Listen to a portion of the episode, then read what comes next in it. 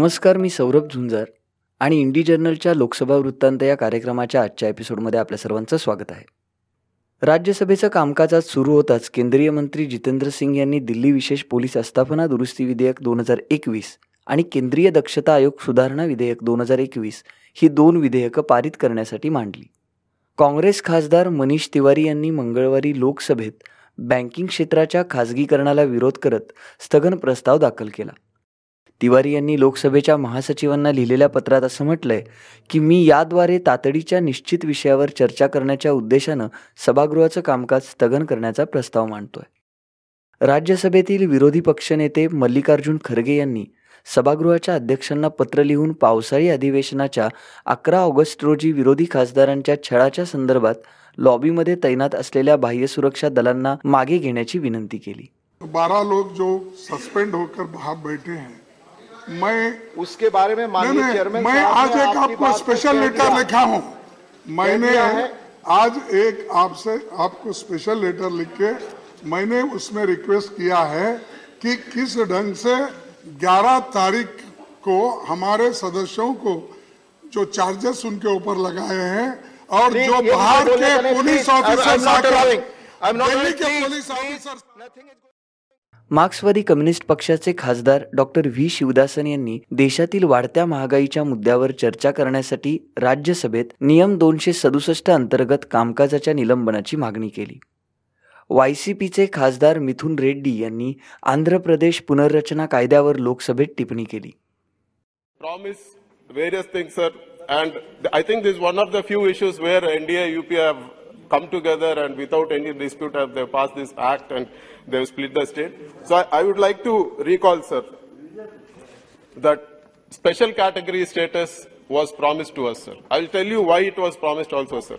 Sir, on the day of when, when the state was split, if you see the state's per capita, state's own revenues, for Telangana it was 15,454 rupees, and for Andhra Pradesh it was 8,979 rupees, sir.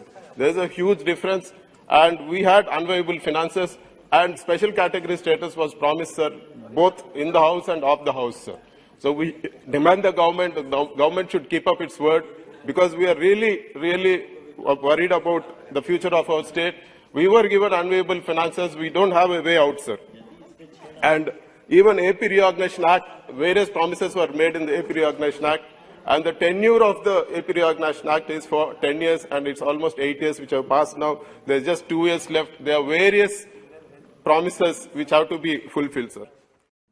गाईला राष्ट्रीय प्राणी घोषित करावी अशी मागणी राज्यसभेत भाजप खासदार किरोरी लाल मीना यांनी केली बोलताना त्या असं म्हणाल्या की देशातील गोहत्या रोखण्यासाठी प्रभावी केंद्रीय कायदा करावा गाय ही भारतीय संस्कृतीचा अविभाज्य भाग आहे बाबर हुमायून आणि अकबरसारख्या काही मुघल शासकांनी देखील गायीच्या कत्तलीवर बंदी घातली होती. बारा खासदारांच्या निलंबनाच्या निषेधार्थ विरोधकांनी राज्यसभेतून सभात्याग केला. आज सरकारनं लोकसभेत आंध्र प्रदेश ओडिसा हरियाणा हिमाचल प्रदेश लडाख हिमाचल प्रदेश महाराष्ट्र कर्नाटक आसाम अरुणाचल प्रदेश आसाम नागालँड आसाम मेघालय आसाम मिझोराम यांच्यात सीमा विवाद आहे असं सांगितलं. राज्यसभेनं यानंतर दिल्ली स्पेशल पोलीस एस्टॅब्लिशमेंट विधेयक दोन हजार एकवीस मंजूर केलं. हे विधेयक दिल्ली विशेष पोलीस आस्थापना कायदा एकोणीसशे सेहेचाळीसमध्ये सुधारणा म्हणून सादर केलं होतं. These amendments are being brought because in the recent years as all of us know the nation is faced with the triple menace of corruption black money and international crime and this triple menace in turn is linked to another triple menace which is that of drugs, drug trafficking, terrorism, and criminal offense. All these maladies put together are a threat to the national security and at the same time also a threat to the stability of the financial structure. The methodologies of crime have changed, new technologies have come in. The new methodologies are highly sophisticated, highly structured and also to a great extent cloaked. And this makes the crime investigation far more difficult task and therefore these amendments have been brought in. Also because the Financial Action Task Force of which India is a member country also expects us to improve the resources for financial crime investigation and the international crime. In India, the tenure so far of the Director CBI was of two years with the clause not more than two years.